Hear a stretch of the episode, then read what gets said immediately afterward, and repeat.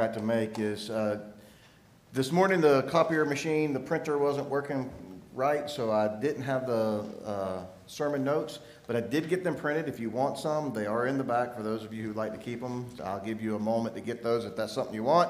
I did get them printed at the last moment, but there are some back there if you want those. You can take your Bibles and turn to Matthew's Gospel, the second chapter. And we'll start with the first verse as we read today to the announcement of Herod. Little different figure than what we have been looking at.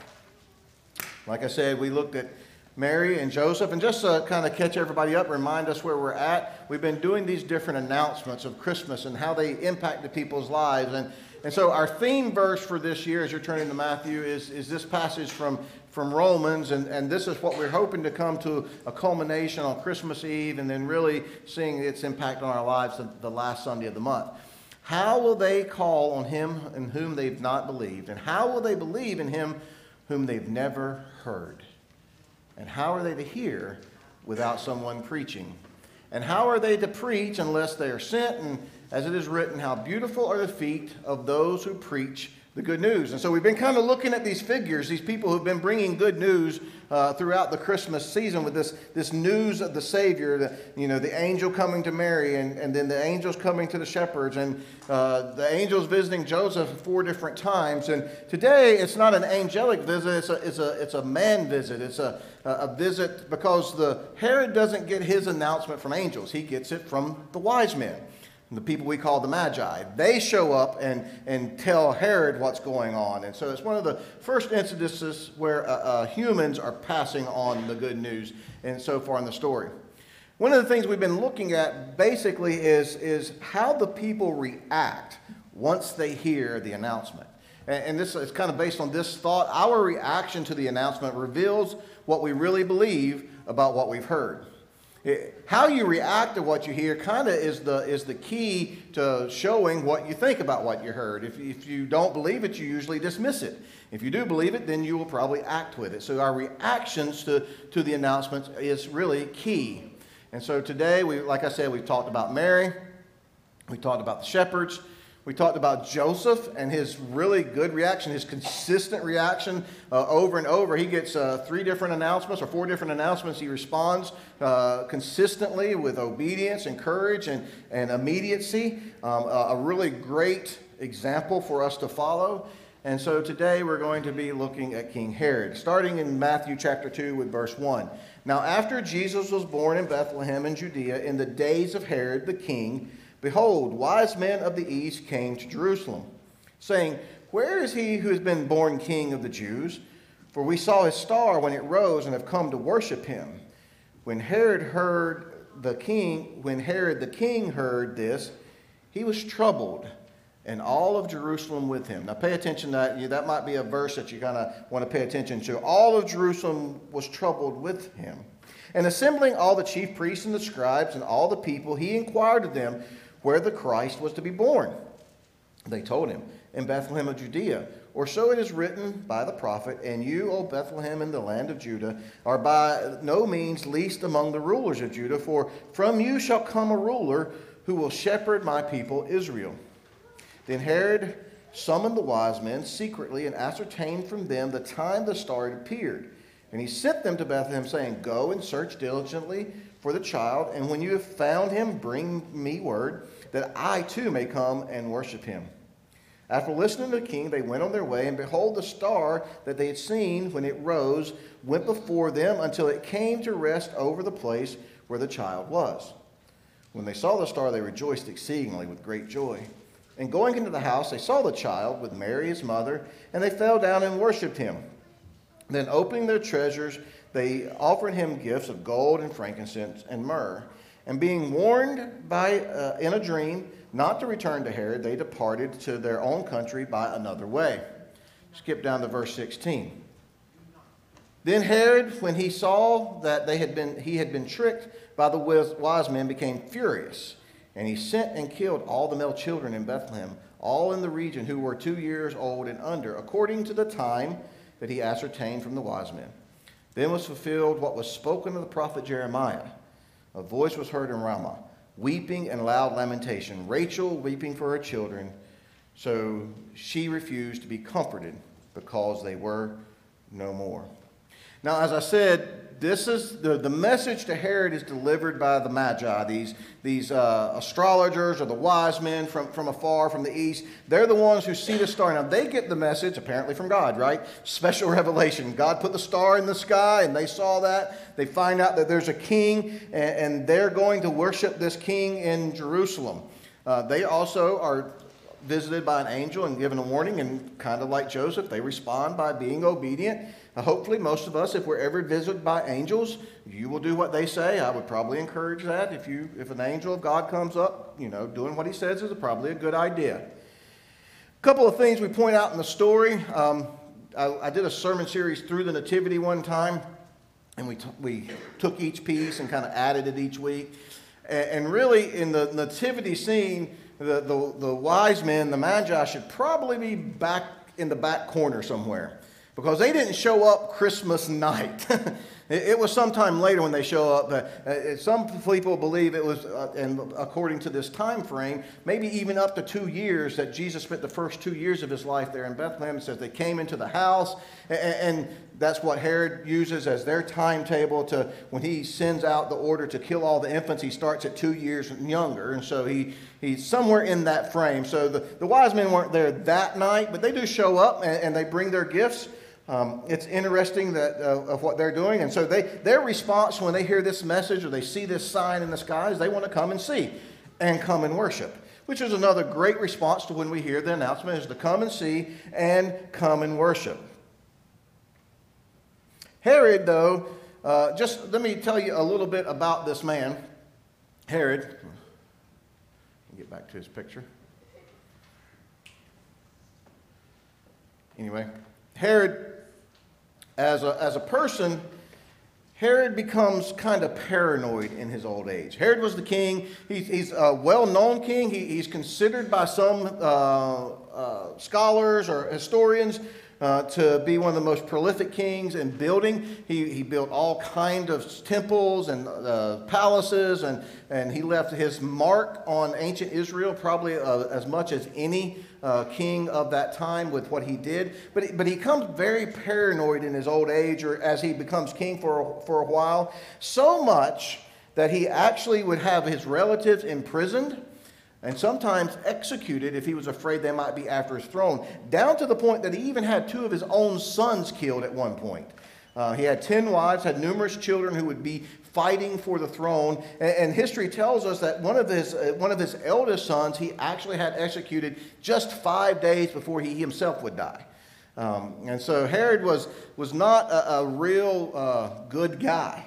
Uh, Caesar, there's a legendary quote that Caesar said at the time that he would rather be one of Herod's pigs than one of Herod's sons uh, because of how bad he was on his own family.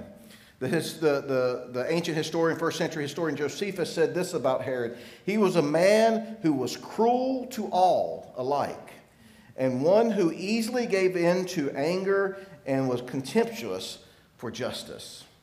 So Herod was not a, a really good guy. And, and we kind of see that even reflected there in that story when it talks about that Herod was troubled and all of Jerusalem with him. Well, that's kind of when the king is upset, everybody, it's a bad day for everybody. You, you might be familiar with uh, one of my favorite sayings in, in the world is, you know, happy wife, happy life, right? Upset king, things are really bad.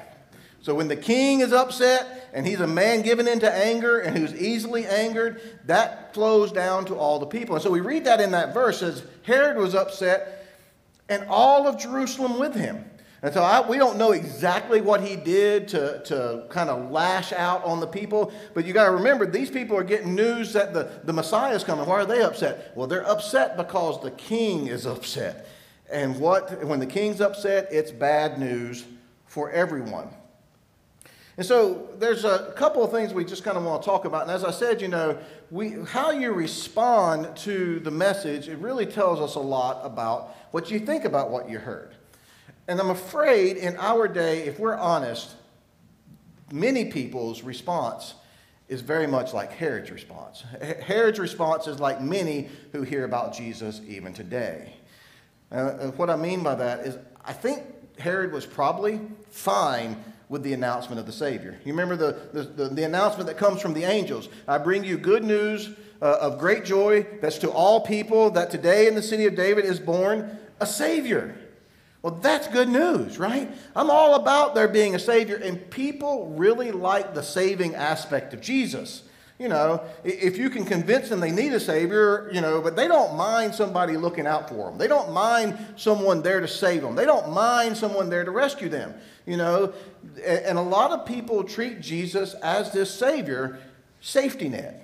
You know, they, they think of Jesus kind of like a life preserver. You know, you put it on, and if you don't need it, that's fine. But if you do need it, you know, you got it, and good deal, right? It, it'll save me in the case of an accident. And a lot of people treat Jesus like that. Just be my Savior. I'm going to put you on as an insurance policy, as, a, as kind of a, a lifesaver in case the ship goes down. I got, I'm wearing one, I'll be okay no matter what.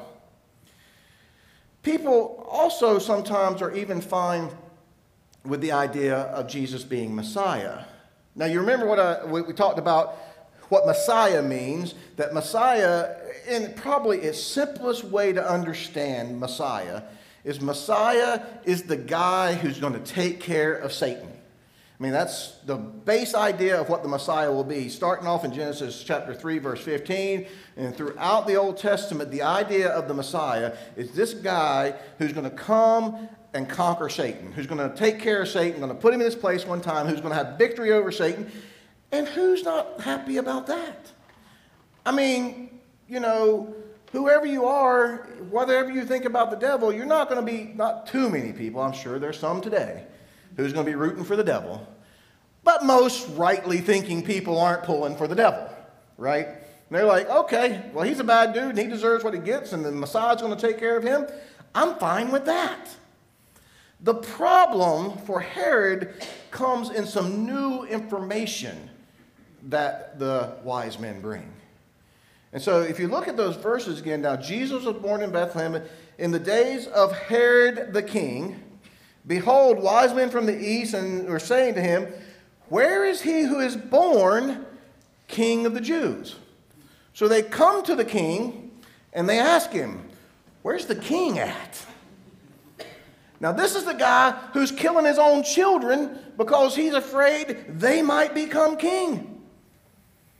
And so, what Herod is not so fine with, he's not so fine with this idea of Jesus being king. And I would submit that's where the trouble comes in for many people who hear the announcement of Jesus Christ today.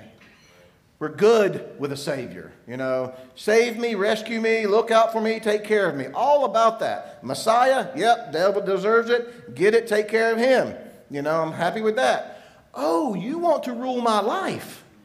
Hmm. Let me think about that. And really, that seems to be the rub with Herod. And when we look at this story, that's the question we have to ask ourselves. Are we okay with Jesus being king? One of the things, one of the little side notes I, will point out in this story. Now, now, let me just point out this that Herod is a great comparison for Joseph. Last week we looked at Joseph. Joseph fulfilling, getting to be used by God to fulfill Old Testament prophecy. I think that's got to be one of the greatest honors in your life to say, I helped fulfill biblical prophecy you know, very one to one direct. Joseph's obedience led to prophecies being fulfilled. That's amazing. The fact of the matter is, Herod also was used by God to fulfill prophecies, right? It says, because of what Herod did, because of his anger, because he couldn't control his anger, because he's this mean, vindictive, and he didn't mind killing people person, he fulfills one of the worst prophecies about the Messiah, about the, the genocide of all these young babies, and uh, that's talked about there in verses 16, 17, and 18. Not a great prophecy to be the one you want to fulfill. And like I said, you know, Joseph was somebody we want to be like. Herod is someone we don't want to be like. He's, a, he's an example to avoid.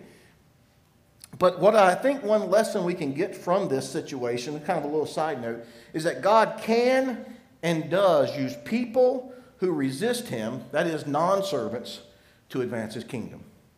That God can use people who don't follow him to still do his will.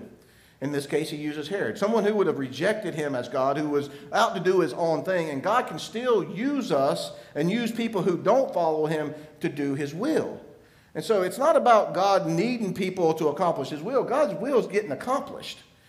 The question is, which are you going to be? Are you going to be one who serves willingly or one who's not serving so willingly?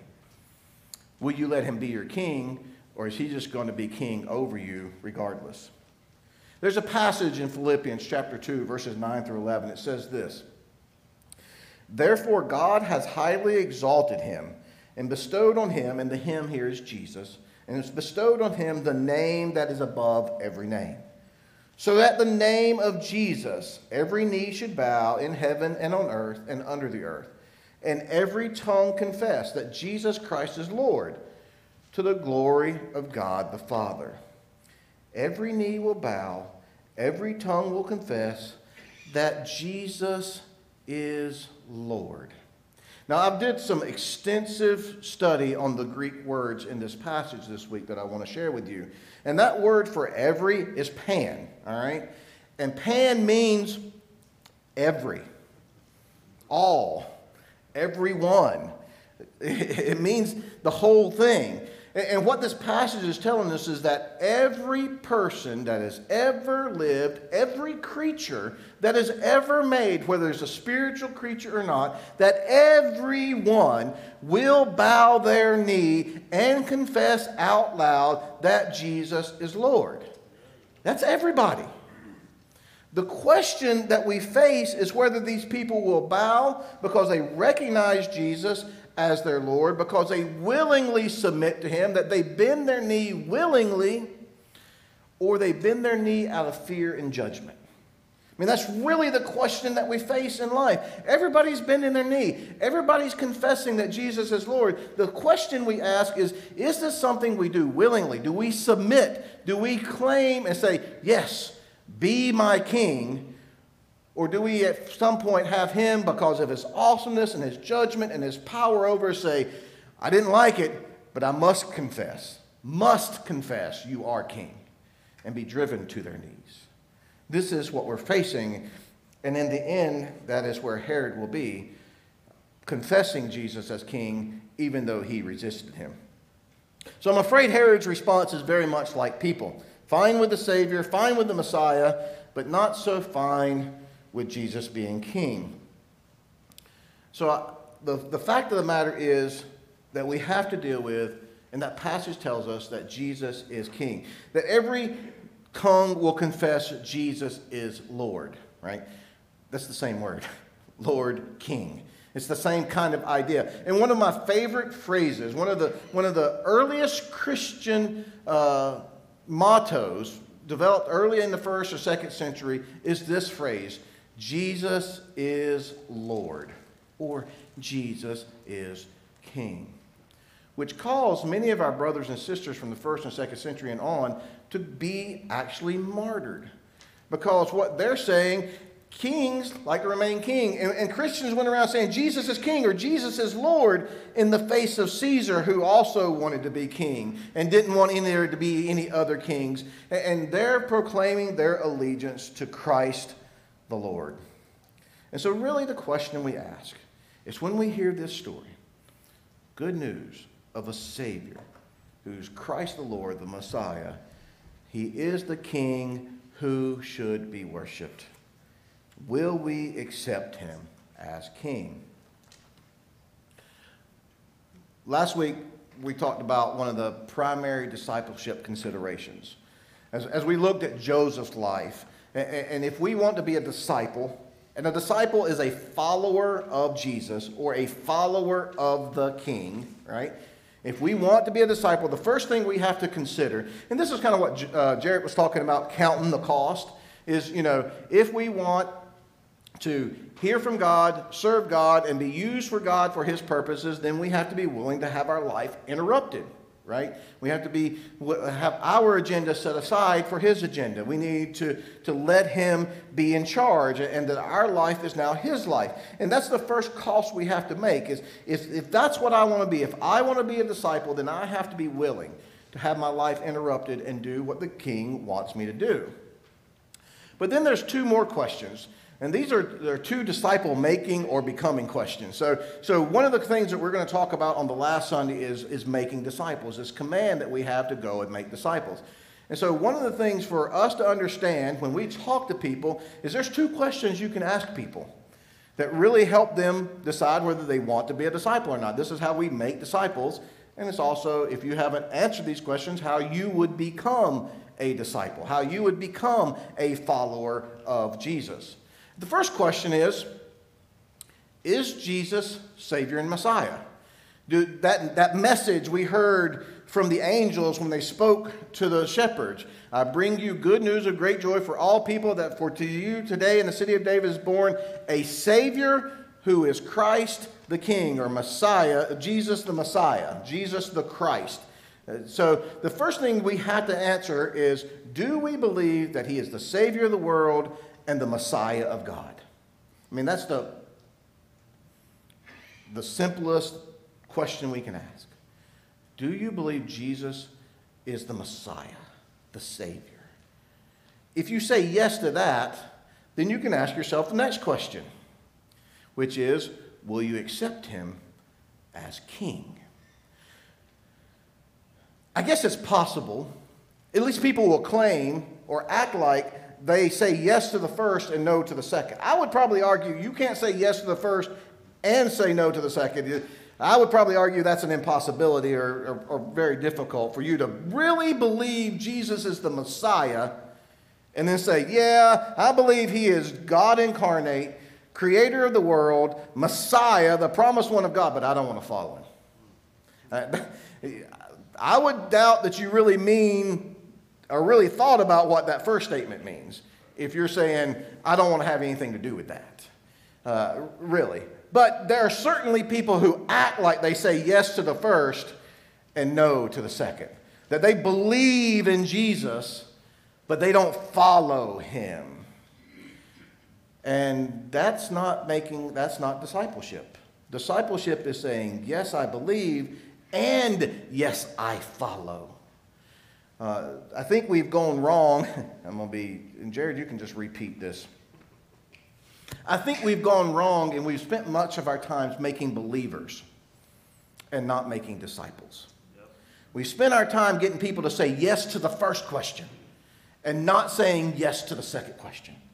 We've made it easy to even ignore the second question. You know, all we care about is will you believe? Will you believe that Jesus is the Savior? Will you believe that Jesus is the Messiah? Will you believe? Yes, I believe. Yes, I believe. And then we come back door and say, now you got to do everything He says. And He's got to have complete control of your life. And your life has to be expendable and interruptible for Him and His purpose. And He gets to be large and in charge and the boss. Wait a second, you didn't tell me that up front. You didn't tell me about that part. I just want to believe.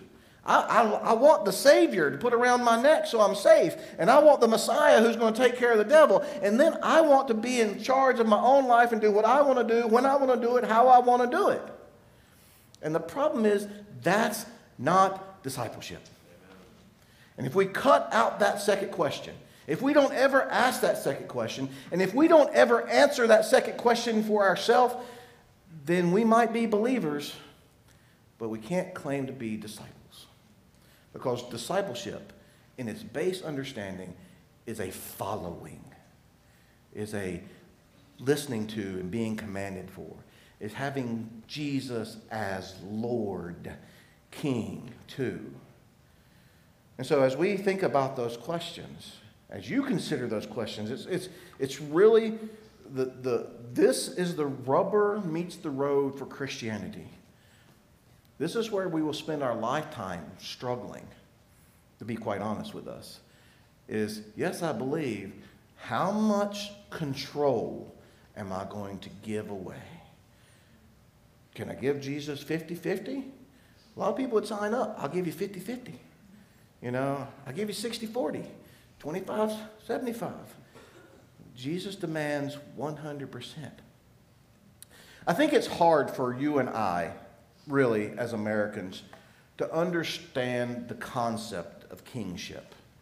I can't say that I understand it very well, what it means to have Jesus as a king, because I've never lived with a king over my life. It's, it's not a concept I understand. I can understand God as a father because I had one, right? And I am one. And so, so when, when the Bible describes him that way, it helps me, I can, I can understand that because it's something I experienced. I've never experienced life in a kingdom. Uh, you know, really, I've never had a king over my life. Because what I understand about having king is, is that your identity is found in relationship to the king.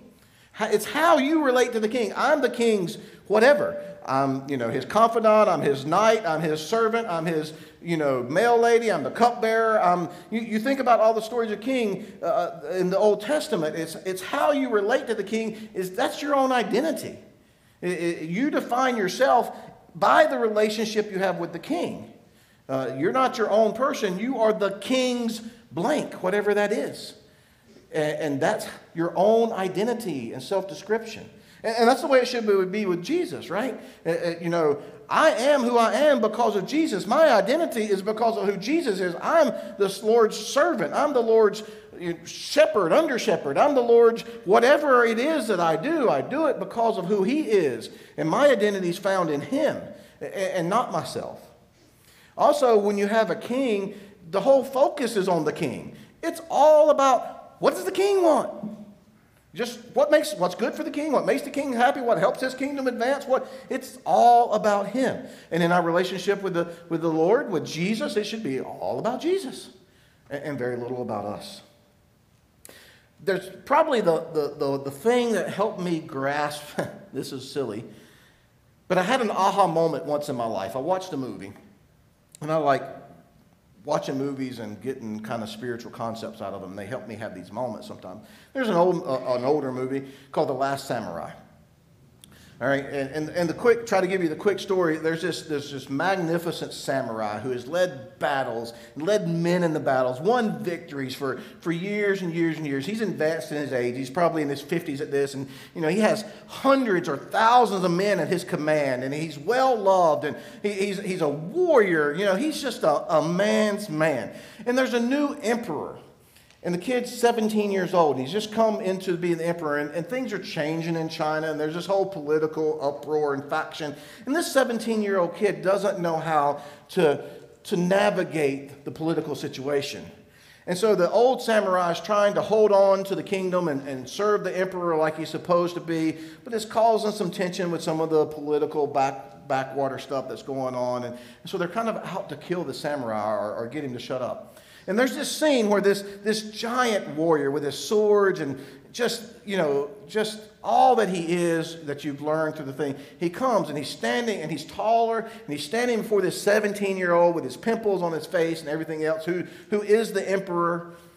And he looks at this guy who's his king, and this great man of war bows to his knees, prostrates himself before him, and he says to the 17 year old, if you want my life, all you have to do is ask, and I will die right here.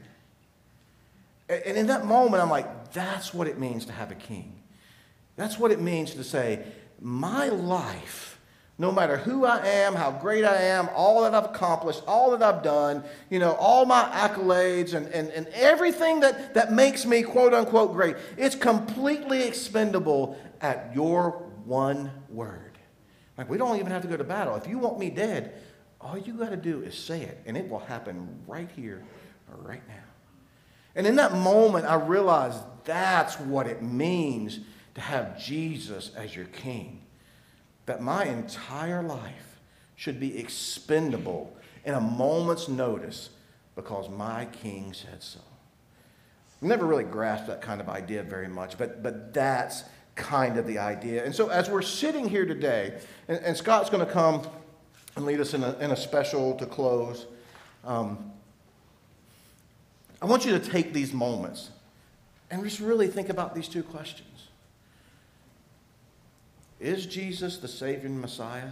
Are, are you fine with that? Yes, I love the Savior. I recognize, and you may be blessed a lot among a lot of people in the world. You may recognize you need a Savior because you, you can be honest and say, I have sin in my life or seen sin in my life, and I know I need some saving from that because there's some stuff in my life that's not good, and I need Him. That's a blessing if you recognize that. Maybe you recognize Jesus as the Messiah, the one who's going to take care of Satan, and you're, and you're looking forward to the day he comes back and says, All right, it's time. I'm going to put you in your place, crush your head once and for all, and it's going to be over. We're excited about that. But have you accepted him? Will you accept him? Allow him. Make him king. The passage, one of the passages we read that they read in the IMB statement was from Revelation chapter 7. And it says, The king who sits on the throne and the lamb. The truth of the matter is, he's on the throne already. Are we willingly bowing our knee and proclaiming him and accepting him and identifying with him and focusing on him? You are my king. Or are we going to be like everyone else who has to be driven and say, I tried to resist him, but you're on the throne and you're the king? The fact of the matter, he is. How do we relate to him?